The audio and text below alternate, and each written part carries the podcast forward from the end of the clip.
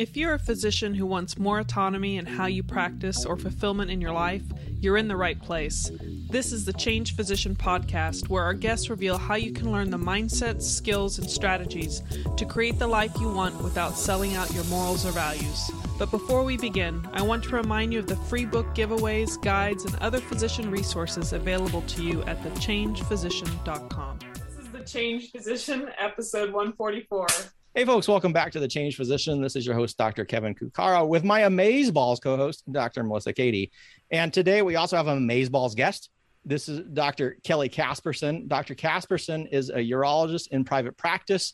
Um, so, treating all the interesting conditions. But one of the reasons that we wanted her on is Dr. Casperson also, also has a fantastic podcast called You Are Not Broken. Um, it is about a topic which is crucially important that we do not talk about enough in today's society, which is sex. Uh, and we will get into that and more. But Dr. Casperson, it is absolutely a pleasure to have you on the Change Physician. Thanks for having me, you guys. So we always ask our guests to really start off is is the kind of the fundamental question here is, is why did you go into medicine? You had a choice of things, so why did you do this? Didn't we all just say we wanted to help people? Um, I I was just a smart kid, you know, and uh, that's kind of what smart kids did. I think I'm pretty darn compassionate and empathetic. Um, I always wanted to figure things out. I read like the entire encyclopedia in my house that we had, so I was always incredibly curious. So it just kind of was very a natural sorting hat for me. Yeah.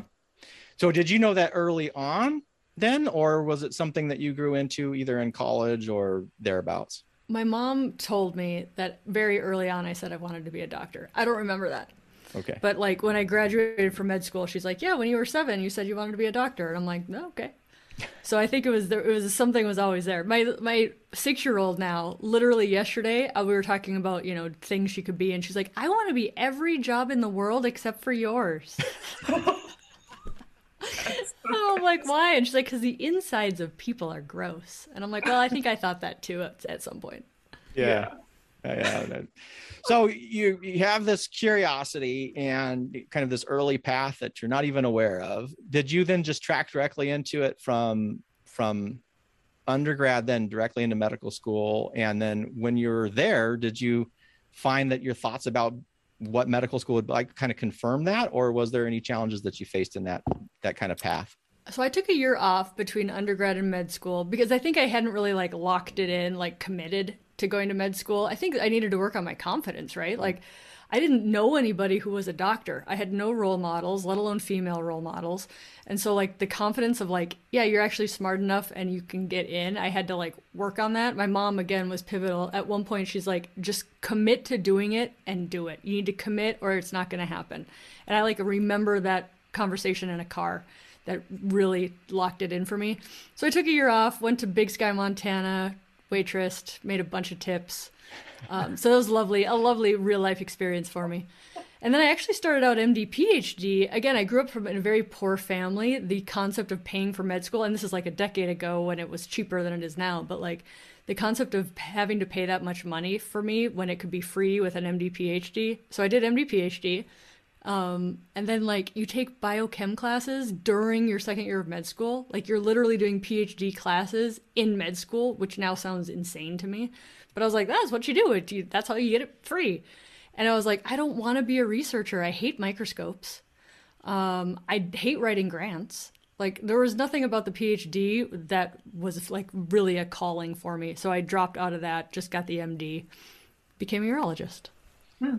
Do you have to go back yeah. and pay since you dropped out of the PhD? No, that's the big secret. Oh. so yeah. I am fi- I am interested in finance. I'm de- decently financially savvy, but only in hindsight was I was like, well, that was a nice way to get two years covered. Yeah, but you you you kind of jumped into urology. I mean, you say, well, I went in and chose urology. That is historically that was an accident. well, it's a, and it's a male dominated field historically. Yeah. So how did right now it's ten percent female. We just hit ten percent in America. Wow. Yeah. So it's very male dominated. Um, I did two weeks. You know, you do your surgery things. Mm-hmm. I did two weeks very early in third year. Loved the urologist. They're hilarious. They're like the coolest people. They could sit down when they operated. Their surgeries were short. And like the other thing I really liked about it is the instant gratification. Is like you have a kidney stone, it's gone. You have a bladder tumor, it's gone. And all I was seeing in like internal med and family med was like, well, try to stop smoking and let's adjust your lisinopril. And I'm like, that's not enough for me. Like I need the big highs, you know, for the day. And so I was like, okay, well, I'll just do whatever beats urology then. And so I spent third year going through it, just being like, nope, nope, nope, nope. Wow. What? When? So when did you do urology rotation? Like Beginning of third year, because it was Be- one of my two surgery subspecialties. So that's super interesting. When did you do your anesthesia rotation, Melissa? Um, when did I do it? Yeah. I uh I never I never had an anesthesia rotation and like I mean, you talking about medical school? Yeah, yeah, because because your your your experience kind of parallels mine, Kelly. Is so I did um, I did the internal medicine the first month in, in third year, and I hated it. And then I did surgery my second month, and it was a two week rotation of anesthesia, and I loved it. And so I spent the vast more of my time like doing the same thing you did, but it was like, this isn't an- oh this is cool, but it's not anesthesia. Oh, this is cool, but it's not anesthesia. So Yeah, mine. uh, I, my my anesthesia exposure was more after I did a general surgery internship that I never planned on doing. that that was totally different. But no, urology. I wish I had done a rotation um, later, maybe in an internship, because that is one of the fields that I, I would consider. You know, looking back on it, when you look back, there's always like, ah, you know, I could have seen myself doing that. Yeah, and I think I mean I had to get the again. No, I had no role models. I didn't know any doctors when I started med school. I didn't now I didn't know any surgeons. Like surgeons to me were like old white men. Like I had no. I literally that's all I saw. Right. So like to get the confidence to be like I think I want to do urology. I like my then boyfriend. I was like if I get into urology, like I'll buy you a pair of skis. It was kind of like this bet of like getting the confidence to do it. And then we broke up and he never got any skis from me. but I matched in urology. I gotta that's awesome. Yeah, that's awesome. I gotta say the urologists that I worked with were pretty damn cool and fun too. So I don't know if that's just a you know happens to be that It's, field. pr- or- uh, it's pretty universal, man. Like you can't take yourself too seriously. You're just looking at genitals all day long. yeah, I I I would have I probably would have loved that too. But anyway, hindsight. Hindsight. So you matched into urology, and then what happened there? Did you enjoy residency, or because there's a lot of people that then struggle, or at least in the Facebook groups, you'll see the physicians. Oh my God, you know what did I sign up for? So, so urology doesn't suffer yeah, from so that. or- urology is six years. That Mhm. program, most programs are now five years, but I had a six-year program. Um, but it was, it was in Denver, and you'd rather have six years in Denver than five in Detroit, you know. So, so that was, you know, I was I was happy with Denver. It was it, it was my number one match, even though it was six years. Um, very it was very hard. I remember it being very very hard. Uh, on call every other night for third year. Um, but it was incredible training. It gave me the gift of being able to do this as long as I want to do it. Like I, I'm actually very, very grateful. But I would say it was very, very hard. Mhm. But I was like, and you know, I remember being like fourth or fifth year. I was like, if I quit now, like what could I do, right? Like I remember thinking that. yeah, And then there was a there was a female urologist who was in private practice, and I remember her saying like I she said, I sat in my car every morning and cried before I went into the hospital, and I was like, okay, it's not that bad for me. I think I'll stick it out right now. Like that was my like bar. I was like, I'm not crying every day, so I'll keep going. Yeah. You know, for people that are not maybe that are not physicians listening or just maybe kind of put your own words to it. uh, You know, I think about even my husband's not in the medical field and a lot of other friends aren't. How would you describe why someone like that would you know cry every morning in their car or you'd have those moments of thoughts of like if I quit now like what do you think it is that contributes to that state? I mean, I I can give my two cents, but I'm curious how you would put it. Like why we keep going when we think that? Yeah, like, why what- do we think that in the first place? why is it so hard? Like, what is it that's so hard about it that puts you in that place? Or why do you think that? it's just all immersive for years upon years. Yeah. You know, there's no there's no time off. There's no like I the, the amount of family weddings I had to miss and like all that like you li- I don't know how women I know how men have babies in residency. I don't know how women have I, and I didn't. And it's probably I had my babies after residency. which was the right decision for me. But I'm like, it's so, there's no time for anything else. It's just the culture of it, right? And like when you cry in your car, you think something's wrong with you, not the system. Right? Like again, that's part of the system being like, there's something wrong with you for crying in the car instead of like, what what is this that we're doing to these people? Yeah, yeah. It can be so isolating. I was gonna say we had two. My wife's a physician.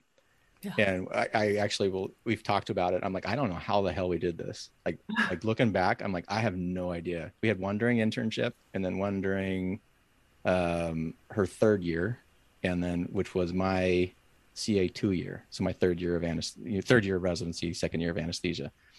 But yeah, yeah, it, it's it's insane. But you, you, did say one thing that I thought was really kind of important though, be, because I remember thinking this too. Is like you get to the point you've invested so much time and money, and you go, well, if I quit now, what else am I going to do? And I'm kind of yeah. curious. I wonder how many people finish residency and that's the major issue and that may be a good thing like like we haven't gotten to your life now but i'm assuming that you were glad that you finished your residency. Very glad. super super glad. Yeah. Like, so i mean it's hard and we know yeah. it's hard but in the same token if it was easy to quit maybe we would have lost a lot of good docs. Yeah maybe who knows? I mean i think it's the other thing is like you do one thing for so long you can't that's why you can't actually conceive that there's something else that you could do. Mm-hmm. um, n- not thinking like do you know your work ethic and how smart you are to get yourself in this situation in the first place right? Like of course you can do something else. You're like i have no talents. And you're like actually like you're amazing for even being here. Yeah it, that's something we talk about a lot how we minimize our value because we've kind of normalized because the culture we're in is that a lot of people are like that around us. Yep. So, so you don't create a discrepancy um, amongst each other as much. Yeah. yeah. and it's the culture right? The, the grind culture of mm-hmm. like you don't quit. Just give me more. You have more work for me to do? Give it to me. Yeah and I luckily you're like usually in your 20s when you do residency so like you've got stamina on your side i'm like when in my 40s i would be like forget you guys about, about it. That's yeah. so funny. But it, I, we have a, we had a couple older students in my school, and one of them is a good friend of ours. He was like 45, I think, when he started, 40 something. He was so he's late 40s when he was doing his residency, and he, he it was hard. And then so I'm the same age now as he was in in his residency, and all I can think of is, oh my god, I couldn't even imagine doing overnight call like Q3, Q2. Oh my god, I yeah. would I don't know how you do that. Yeah, ugh, crazy. You, so you, you finish residency and you go out into the world. And so what were your experiences? And was there any any conflict there or did you just transition easily into into urology and and say yeah i'm still in my my same job. Nine years later. That's, that's and that's, and we need to so we need to highlight that for again people who don't know. That's not common either. It's not common. yeah. Most people, most people, what fifty percent of people switch jobs in the first year. It's it's very very high. Mm-hmm. My my first job that I'm in is very different now than when I started. Right, mm-hmm. 9 mm-hmm. years in, but uh, still the first job. So I I joined actually joined my chief resident. He moved out here from because we were in Denver, and uh, he moved out here. He was three years ahead, and he uh, kept kind of calling every once in a while and I was like, I don't know. I'm at Pacific Northwest, north of Seattle. Like, I'm sure I won't like the rain. And uh, my husband's like, why don't we just go and have an adventure? And if we hate it, we'll leave. I'm married to a very logical man. And I'm like, that, that sounds great. Let's go. So here I am nine years, nine years later. my, my kids uh. are locals. But so he left. He went to Maui. Um, we actually, me and another partner broke away from like the OG guy started our own practice, hired two more urologists. We now have three PAs. We built a building and a surgery center. Like it just keeps like getting bigger. We're hiring our fifth urologist next year. We're expanding into the county next to us. Like that's my day job. Wow. Ah. So it, it looks nothing like when I started, but uh-huh. it's still my first job. Still your first job. So just just for the listeners, you Monday through Friday kind of thing, some call, like you do surgery a couple days a week. What what's your week look like since... four days a week. Well a week at a time of call calls q4 okay, hmm. okay. sounds manageable. Yeah it's manageable. It's manageable. Well, you must be doing something right and having a good time if you're expanding and, and adding new new uh, Yeah. new colleagues and things like Yeah. that. So, I mean, the other the other amazing thing is we're still independent, hmm. right? Great. Is is getting less and less every year. So is that because of the region that you are in? no, are- we're you're the north only of Seattle, aren't independent- No, we're the only independent urologists like almost left in Washington State. Wow. Yeah. So you do your own billing um, in house? Yep. That's awesome. Amazing. And predominantly insurance based, I assume. Yep. Yeah. Well, there's a whole other conversation there that I was not prepared to go into. Um, but I want to focus on the primary reason because we're obviously the Change Physician podcast and you have a podcast. The question is you have the successful practice, you're super busy, you're expanding, uh, you're doing all the business ventures. So why in the world would you do a podcast? Right. Um, I had a life changing patient, and I was bored. Hmm. So I think both those things it kind of came together. So I was getting I think year seven, you know, the seven year itch, right? Like year seven, you're like, am I just going to be seeing recurrent UTIs till like I decide to stop? You know, and you're like, it gets easy at some point, you know, and you're like, Gah. So I was getting a little bit bored, and then I had this patient that um, I cured bladder cancer. Like again, how gratifying! And so it was like her five year checkup. Like she had no issue with bladder cancer anymore. We just say hi every year, and she started crying in my office, bawling, crying. Uh, that she happily married, didn't want to be intimate with her husband at all, and it was making her devastated. And I had no idea what to do. I like I joke. I, the only thing I had for her was a box of Kleenex. And I was like, uh, fed this story of like, we don't know much about women because women are difficult and women are complex and like, we just don't know. And, and I started being like, is that actually true? Is it actually true that women are so complicated we don't understand their sexual function? And so I started like reading. I just got some books and went to a conference and started reading. And I'm like, holy, uh, can we swear? Yeah. Holy shit Yeah, you can. like we know tons about women's sexual health. Like we know tons about how it works. Like but doctors don't right? So where are people going? They're going on like you know they watch porn. That's a crappy education. Um, america gives us a crappy education. Hollywood's a crappy education. And so i started having this voice in my head that was like you need to talk. You need to talk. You need to share. Because now i've like read all the books right? You need to talk. You need to talk and you aren't going to make a big enough difference seeing patients in your clinic. And furthermore i don't really like seeing sexual dysfunction in my clinic because it's like a 15 minute visit and like sexual health is like okay sit down we're gonna you need to know some things right? It's all it's a big conversation. And so i'm like okay well as soon as somebody tells me i know enough then i'll have a i'll do a podcast. Like but i you know i didn't do a fellowship in sexual health right? So like who am i and i had this like lightning strike me in the bathroom and it was with a voice and the voice is like nobody's coming to tell you that you can do this. Nobody's coming. And i'm like well better learn how to podcast then. So it's a very cool story right? Like of like being bored and having the right thing and being curious and then giving yourself permission to be the expert and uh, it's been like massively successful. I'm in top of the charts. I always I joke because I like want to. I, I don't want to believe that like this is actually happening. I'm like, if you want to get to the top of the charts, you know, talk about sex because it's a it's it's a lot harder to get on the top of the charts than like entrepreneurship or something. But top of the charts internationally in the category of sexuality, like talking to producers now with big big names behind them.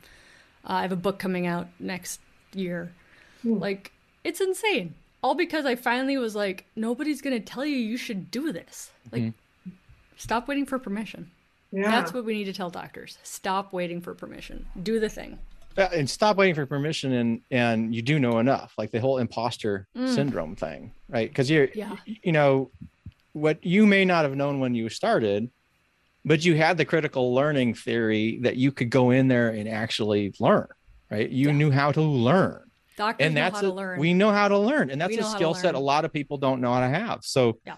um yeah that's fantastic so what was it like with your first episode Um, it was on my phone, and I bought a little mic that went into my phone. Now I'm like, look at my soundproofing, even though like my computer just died on you. But I put a little mic in my phone, and I just like dictated, like, you know, this is Dr. Casperson. This is my first podcast. That's so awesome. You know what it remind you know when you said all this right then, it just reminded me of when your mother said, just commit. Just yeah. just do it. It reminded me of that moment where the light bulb went on. You just had to go to medical school and try it.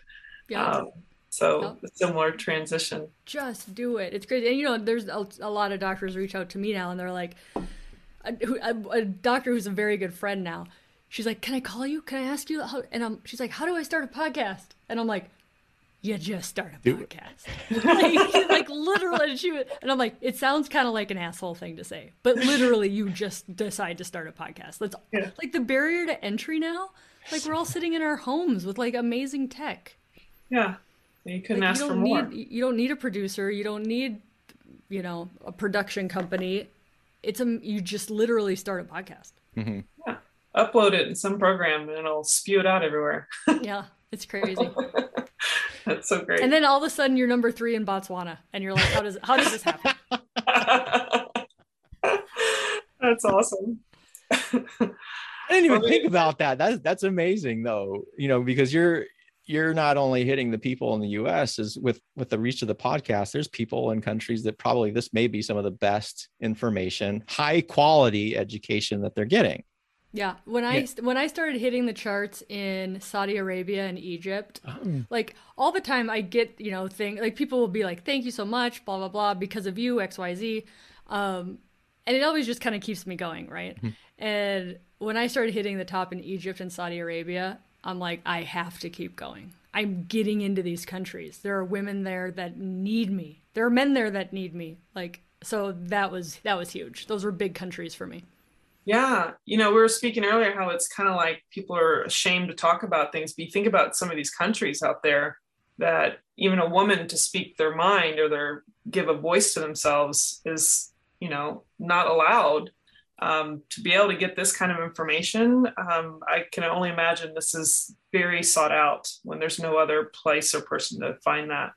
Yeah, absolutely. I mean, in, in America, like it's, I didn't realize my privilege until I started doing this because to see women, it's their seventh doctor they go to, it's their fourth doctor they go to. It's like they're struggling to get help.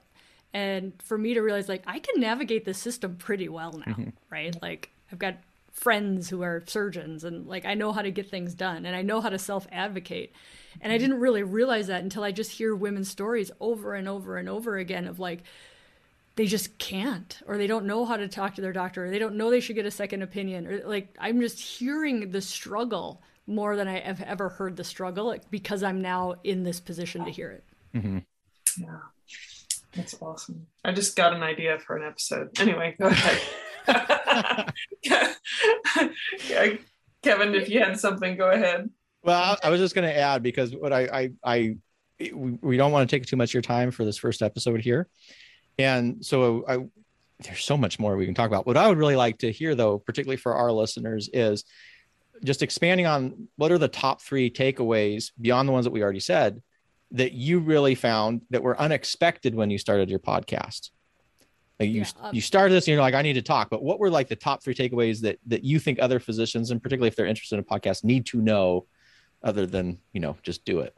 Yeah. Oh, and I think number one is like, I didn't realize how creative podcasting is and how truly it is my creative outlet now. Like from brainstorming ideas to getting it done to like, what do you want to, like, it's very a creative endeavor for me. So I finally, and I wouldn't say I ever had a creative endeavor. And so now when people are like, you should create something in your life and how fulfilling it is. And I'm like, oh, I get that now. It's so fulfilling to have this creative, and, and it doesn't have to be podcasting. It can be like creating anything, but like creating something and to think like two years in, I've got producers talking to me about something I cre- I created it. It's just it didn't exist until I decided in the shower that nobody was coming to tell me to do it. Right? Like we all have this thing inside of us, which is so cool. Um, another thing because of the sex health stuff, I realizing the brain's the biggest sex organ. And so I'm like, well, I'm really good at the pelvis, but like I can give you vaginal estrogen, but if you can't change your mind about sex. So I actually went to life coach school to figure out like way more mind work on like if you just think sex is like dirty and boring and a chore, like don't wonder why you don't have a good sex life, right? And so it's like working on the mind. So I went to life coach school because of it. Um, I started a, like a third business coaching female surgeons because of the life coach school because I see the need for surgeons and burnout. So I coach them now. So it's like that podcast kind of it just expanded your world and the other cool thing about it for doctors to think about which is kind of sacrilege to like we're just taught to dedicate and give everything to our job and it's like because my everything isn't just my job anymore my job's more my job and i get to leave it and i have this world now and like burn talk about burnout prevention because my job used to be everything mm-hmm. and now it's like, what? I love urology. I'm going to keep doing it. I'm actually going to keep doing it probably longer because I learned coaching and burnout and I have these other things. And now it's just this one little piece of my life. And it, like, I think saying that to doctors, they're like, it should be your everything. And it's like, don't wonder why you're burnt out then because you're asking everything of your job. Yeah. Yeah. So, yeah, that's like my nutshell of like podcasting did that to me. Mm-hmm. I I love that last thing you just said about just the whole burnout prevention. I think there's just this um, sense that you're, um, if you put all your eggs in one basket, I hate to use that phrase, but there's a higher chance, not just of the burnout, but just this if something happens where you cannot do that particular job, uh, it could be an injury, it could be whatever it is, suddenly you've lost your entire identity. And you've just created this magnificent type of bouquet so to speak. You have all these different flowers to pick from that are going to can bloom in different ways at different seasons depending on what you want to do where you want to put your time. And i think it's just it's a beautiful way to say that this can open up so many doors and can make your life so so much more fulfilling and the fact that you have such an impact and a spread throughout the globe um, that's got to, like you said, it kind of helps solidify that purpose and meaning for you. So I'm really, I'm really glad you brought that up. I think people Thanks. should. Yeah, that. that's exactly right. That's exactly right. Yeah. All right. Well, while we wind this episode down, Kelly, if there's a specific place that the listeners can learn uh, more about you, where would you like them to go? On Instagram, I'm Kelly Casperson MD. My website's kellycaspersonmd.com and my podcast is You Are Not Broken. Awesome. Love it. And Melissa, do you want to take us out? Sure. Well, thank you, Kelly, for joining us today on the Change Physician podcast. You are the epitome of a change physician, but yet still doing your primary job um, and loving everything that you're doing in conjunction with it. So, thank you for joining us. And for those of you listening, thank you for joining the Change Physician podcast. I'm Melissa Cady, the Challenge Doctor, with my co host, Dr. Kevin Cuccaro. And if you don't know what the Change Physician is all about, you can go to thechangephysician.com and join the community there, whether you're a physician or a physician ally. You can check out our podcast and all the venues. Of course, you can see the video on YouTube. We also have an Instagram page to find out when things are upcoming. And we look forward to seeing you on the next episode. Take care. Stay well, Thank folks. you for joining us today on the Change Physician podcast. If you've enjoyed this episode, please let us know by going to thechangephysician.com. And while you're there, be sure to check out the free book giveaways, guides, and other physician resources available to you simply by joining the community at thechangephysician.com.